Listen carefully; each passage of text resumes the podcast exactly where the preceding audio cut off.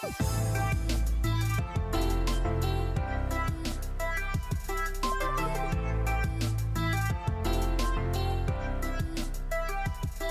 it going, everyone? Thank you for tuning in to the Third Decade podcast. My name is Scott Bennett. And I'm Nikki Wolff. And we're going to team up today again and talk about how to negotiate to save. So, we've talked about budgeting quite a lot.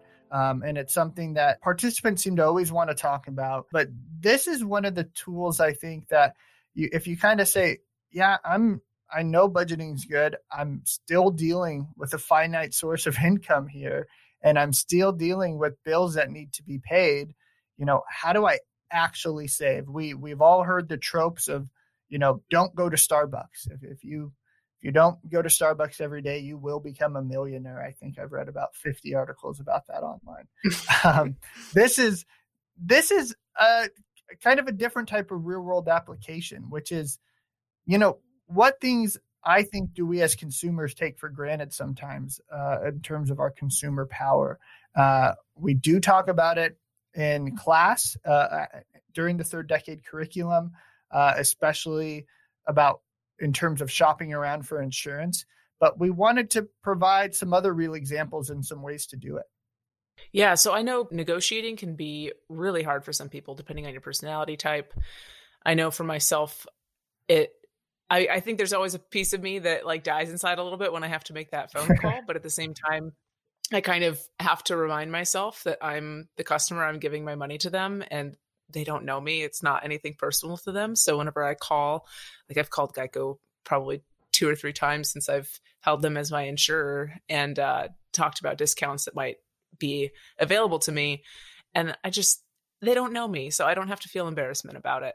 Um, I know though it can be really hard for some people to to call. Yeah, it, it is definitely the same for me as well. That I love that you said a little piece of you dies inside because I, I I have to like work myself up and like jump around the house a little bit. Yeah, um, but yeah, I like write notes down to yeah, myself. that's the thing. I that is what I found. I'm so glad you said that because that's what I found helps me the most. If I like feel super prepared to make this call and I know like okay, here's here's what they're going to say to shut me down. Here's here's this and here's that. But when I can call somebody and, and do a little bit of a negotiation, if I know what their competitors are charging or at least have an idea, I feel so much more at ease. I, sure. I have thought about it when when we were t- uh, talking about this episode of being ready to walk away. I think that is something huge. You're not just calling to get a discount you know, the best case scenario of these negotiations is you call up your current provider and they say, oh, yeah, you're right. You do qualify for this, this, and this. And then you get a discount. That's great. However, uh, another scenario is they could say no. That's a very real possibility. No, we can't offer you anything at this point.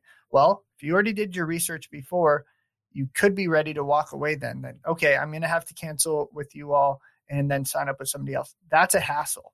Um, and I think it's one reason why people don't do it nearly as much as they should is that the negotiation process in itself is is anxiety inducing and then can you can create some extra work for yourself um, it's yeah, not an easy thing to do so yeah it's not like hey i'm just going to switch my cell phone provider today uh, you're then having to get on on the the phone with a couple different people so you know kind of plan these days out and stuff ahead and and think about it because um, negotiation is an ongoing process. You're not going to do yeah. it one time and then all of a sudden see all these savings.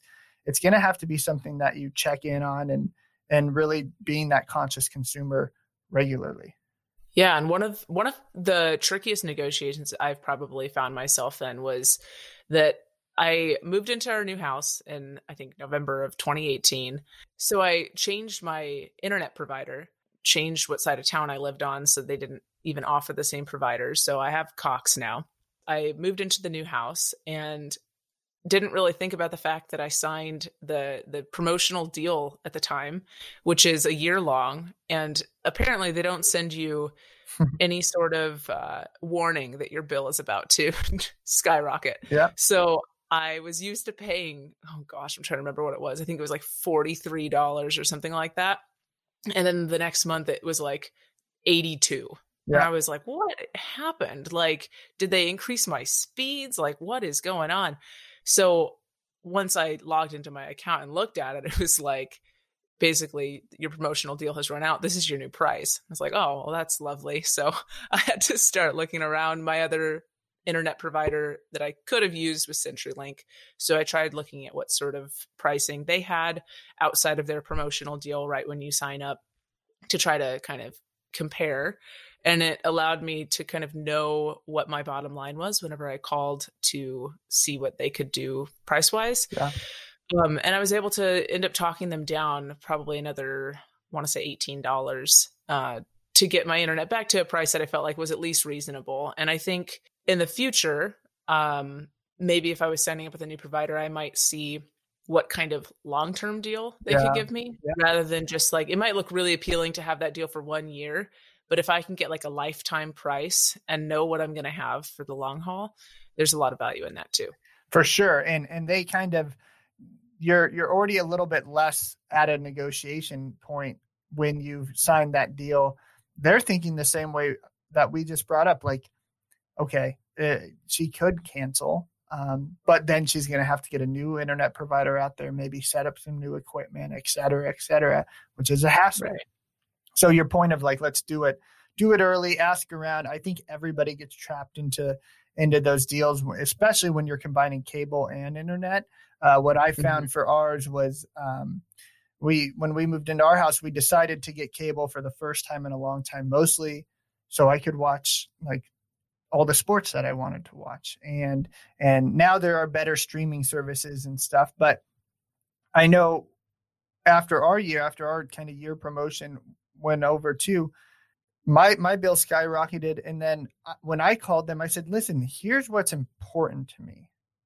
If it's it's the sports part. That's really why we have cable. And if you all can't provide that at a much cheaper rate, sure, my 350 channels are are okay, um, but we don't we don't watch them. Right, but so, I watch four. Yeah, and and it, and so they were able to say, okay, here's you're going to lose a bunch of channels. Are you sure you're okay with that? Yeah, I lost a ton of channels, but then I gained uh, some sports channels uh, that I could I could watch all the time. So yeah, it's it's kind of knowing what's important to you and and the cable internet thing. That's kind of your classic trope. You're you're lucky in the sense that you had two providers. Some people don't even have two providers where they live, right? Especially cable wise. Um, but they're one of those that it's like, oh man, you you might be on the phone for half a day trying to figure this out. Um, set aside some time and do it. But your example of eighteen dollars a month that's huge. That that's a big right, and that money. adds up over time. It definitely sure. does. So um, that's not, you know, yeah, that that is not a a small number, especially if if it's one of those unconscious spending things that we all do. Uh, now you know you're a little bit more conscious about it. When we when we were kind of going down our list of some other things, I thought to uh, back to the time when I first started at the third decade um, and and I kind of took over a little bit of the of the bookkeeping role, kind of as as good as I could, which was not very good. Um, and and there was one point where I completely spaced on paying the credit card bill for our like business credit card. It wasn't very high or anything like that. And I I was talking to to this lady who was helping me out some with the bookkeeping and stuff. And I said, yeah. She asked, well, where's this? What's this bank charge about? And I told her, and she said, well, call the bank and and mm-hmm. tell them like that you don't want to pay this. And I said, really? You can do that? And she said, of course you can. The worst thing they can say is too bad. Yeah. The best thing they can say is sure. Yeah. And she said, point to point to how loyal of a customer you've been or this business has been and point to how this is the first time you've ever missed a payment, things like that. And it, yeah, it was a $25 charge or something like that. Not going to make or break the organization. But it, again, it's kind of, it's, it's, it would have been easier just to say, yeah, I screwed up. I'm going to pay this charge and, and eat it. Yeah. But at the end of the day, I made a little bit of an extra effort, made the call, told them, Hey, I screwed up. Is there anything we can do here? And I was surprised at how easy it was and that the same goes for credit cards too you know they it's a competitive market out there. Use that to your advantage. Know how many credit cards are out there. Know the points that they're offering, and know what you know. If you're paying a, a fee to use your card every month, see if there's another card that doesn't offer a fee, and use that. I mean, that nothing says that just because that credit card charges a fee to use it doesn't mean that they charge that fee to everybody. Yeah. And you know, you just don't know unless you ask. Yeah. Um, for some of these things, like we had uh, something. it didn't feel very funny at the time, but we had just switched over to Verizon, and uh, we were sharing a very small gigabyte data plan.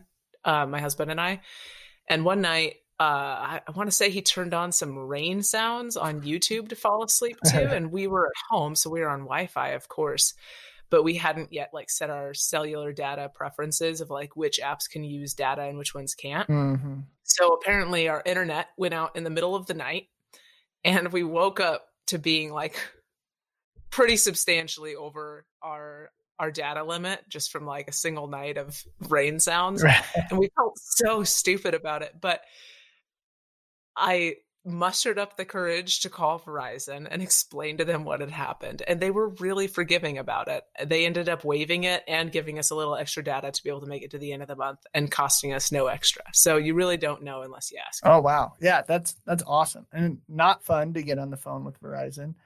No. Um, the cell phones are are kind of like cable in that in that we all know, right? We all know that you're probably going to be in it for the long haul, but it's another thing that is a monthly bill that most people pay every single month, and if you can shave a little bit off, that's Mhm. huge. That this this is another like cable or even more so than cable that there are t- so many competitors out there um, shopping around really helps and knowing what you can get elsewhere when you call um, is and being prepared to share that info right? Hey this is what i'm paying for for my phone bill you know why is that why why can't i get the same exact plan with x provider um, and Mhm. pay pay much less? They might have a reason right? They might say yeah you, you can try it. Your service is going to be terrible. That might be the the dice you have to roll but Yeah. being being prepared with what that is i think also i, I believe it's sprint maybe who's running a promotion right now talking about how current customers and uh, new customers get the same deal. Well i think that's kind of the case with a lot of cell phone providers. Sure there are sign up bonuses that when you sign up you get a new phone and stuff. I'm not saying you could call your provider and demand a new phone but if they're running these deals based on data or your charges monthly that you're seeing, call them and say, "Hey, I'm already a, a customer with you all, and I'm Mhm. I've seen this deal. How how can I get how can I get that? Um, because here I've been with you all for two years, and now, um, but but my bill's a lot higher than you're offering now. And again, it just doesn't hurt to ask. Yeah, you know, one of the ways that I tried to reduce my costs, uh, probably straight out of college, towards the end of college, starting, um, I joined Google Fi as my cell phone provider for a bit, and I liked them. Um, I ended up not staying with them longer than I think it was two or three years, um, maybe even actually a little less than two years now that I say that because I think I had to pay off the last little bit of my phone. But um, we used them because it was so cheap. It was like ten dollars a gig for data. However, where we lived, it was like I was dropping one out of every four calls Yeah. that I had. Yeah. It was driving me crazy. So I was like, okay, what can I possibly do? I've I, at that point in my life, I had never had Verizon. I was always jealous of my friends that did because Yeah. they always had like no cell provide or no cell service issues at all. Yeah. Um, so what I did was I tried to get creative. You know, if I want Verizon, if the the quality of the service is important to me, what am I willing to do to be able to get them? And what I ended up doing was searching back through the last year of my data usage and seeing where it actually fell. And being that I was either at school on Wi Fi, at home on Wi Fi, or at work on Wi Fi, most of my data was averaging around a gig a month. So that's whenever Colin and I were able to look at Verizon plans and decide, you know what, sharing two gigs, it's going to feel tight on some months, but we think it's doable. And so far, with exception to that YouTube night, we have never gone over the limit. We have come within 0.01 gigs to the limit, but we've never gone over. Wow. Wow. That's, yeah. And it's, and it, and again, you said it. And, and even if you, you know, you, you, you get what you pay for in a lot of things. Um, and we're not saying that you know you you have to be paying the lowest rate of anything. Yeah if you're dropping every other call like you brought up not worth it probably. And and yeah that makes sense to pay a little more. A little bit of a side note is my sister straight out of college actually worked for AT&T and um, did did some corporate sales stuff for them and everything. I had no idea the level of competitiveness and how much verizon and AT&T do not like each other. And then it and then i started noticing it in commercials and stuff right? There was a time where like it seemed like every other commercial they were one was attacking the other. Um, like smearing yeah other. yeah a little smear campaign again it felt like political ads. But my sister actually told me she's like hey use that against them and see what AT&T is offering when you call Verizon and see what Verizon is offering when you call AT&T because they're they don't they don't want to lose uh, clients to anybody, they definitely don't want to lose them to each other. Um, right. It's so, the last so last that. place they want to steal their business. Yeah. Yeah. So that's great. Yeah, I think cell phones and cable. It's those are those are come some of the common ones that we see and we hear hear our participants talk about that where they were able to save some by by calling and kind of putting up with with the hours on hold and stuff like that. But one that you know I personally experienced that I was surprised about, but then I've I've heard more and more s- stories about is in actual debt collection. So you've already spent the money and now somebody is is looking to collect on that. And I'm not talking about it doesn't have to necessarily be oh you're late on your payments, I am a debt collector. It's just hey, who who do you owe money to? Can you work out a deal with them to do it? So sometimes it is that I am the debt collector where you can make an offer to pay um, to pay a little bit less, but maybe sooner and things like that. Yeah, I've had friends that um, I'm going to use fake numbers because I don't remember their numbers, but let's let's say they owed ten thousand dollars and a debt collector was calling them. Those debt collectors, personally, they are not owed ten thousand dollars. So you can say you can kind of play hardball with them, especially if enough time has passed and they'll be happy to get you know 7000 6000 like if you just say like listen this is what i have take it or leave it you can i've actually heard of stories where like large chunks of debt is settled because they just want to get paid something yep. and they'll let it go yep yep and and and the hassle of, of tracking down i've heard that too and right. and if you're in the situation where you are in a debt collection situation. It, it's a way to to try. Again, you're already there. What's the harm in asking? And if you could save some money on top of it, uh, my example is a little bit different in that um, when my first daughter was born, we had quite the big hospital bill come in the mail to us, right? And I, I, we had saved up for it. We had the money for it, which was awesome. However, I still went, man, this is this will just hurt me to pay. It like hurts my soul. And I I talked to somebody and they said, "No, call the hospital and they're going to offer you a payment plan. Figure out what that payment plan is." And so what this this one was was they said, "Okay, you can pay this over 2 years with 0% interest." I went, "Oh, good. That way I can spread it out. It won't, you know, feel like such a big hit." And, mm-hmm. and, so I said, okay, sign me up. And then I talked to that same person. They said, no, no, no. I, I meant to tell you this as well. When you get that number, when you get that monthly payment number, then say, okay, how much are you able to take off if I pay it all up front? Mm-hmm. And so I called Absolutely. them back and I said, okay, I'm on this payment plan. It's going to take you, hospital, two years to get this full amount of money how much are you willing to take off if I take it all, if I pay it all up front? Yeah. And, and they, they took off 20%. Um, That's amazing. I, I did the same thing with my orthodontist. Yeah. Uh, whenever I had my treatment a few years ago, they took off 10% for me paying in advance. Yeah, and it and it and it makes sense. Both parties win. You know, they're they're trying to get um, get the most amount of money in the quickest amount of time. And so yeah. so that that 20% for me saved us quite a lot of money and and we were able to do it. We were fortunate enough to to have saved for it and we're able to do it. Now with my second daughter, I tried the same exact thing that I did with the first. And I said, uh, yep, what's your two year payment like? They they gave me the number, zero percent interest, and I asked the same question. And I was told no. They said no, you we're not doing that. Was it a different hospital? It was a different hospital. That that's one reason. But but the guy even told me on the phone, you know, we used to do that some and we we still do it sometimes, but right now is not a time when we're doing it. So I, I literally think it depends on what their books and stuff look like that month or that year or something. But but I, I but it, again, it never hurts to ask. I yeah, guess. and we went back and forth for a little bit, and and and I'm again, I, as I said at the top, I am not the most, I'm not the best person when it comes to negotiating, but I think I did a pretty good job in this case. He was not budging, and so in that case, I said, "Oh, okay, we're going to stick with the two year plan at zero percent interest."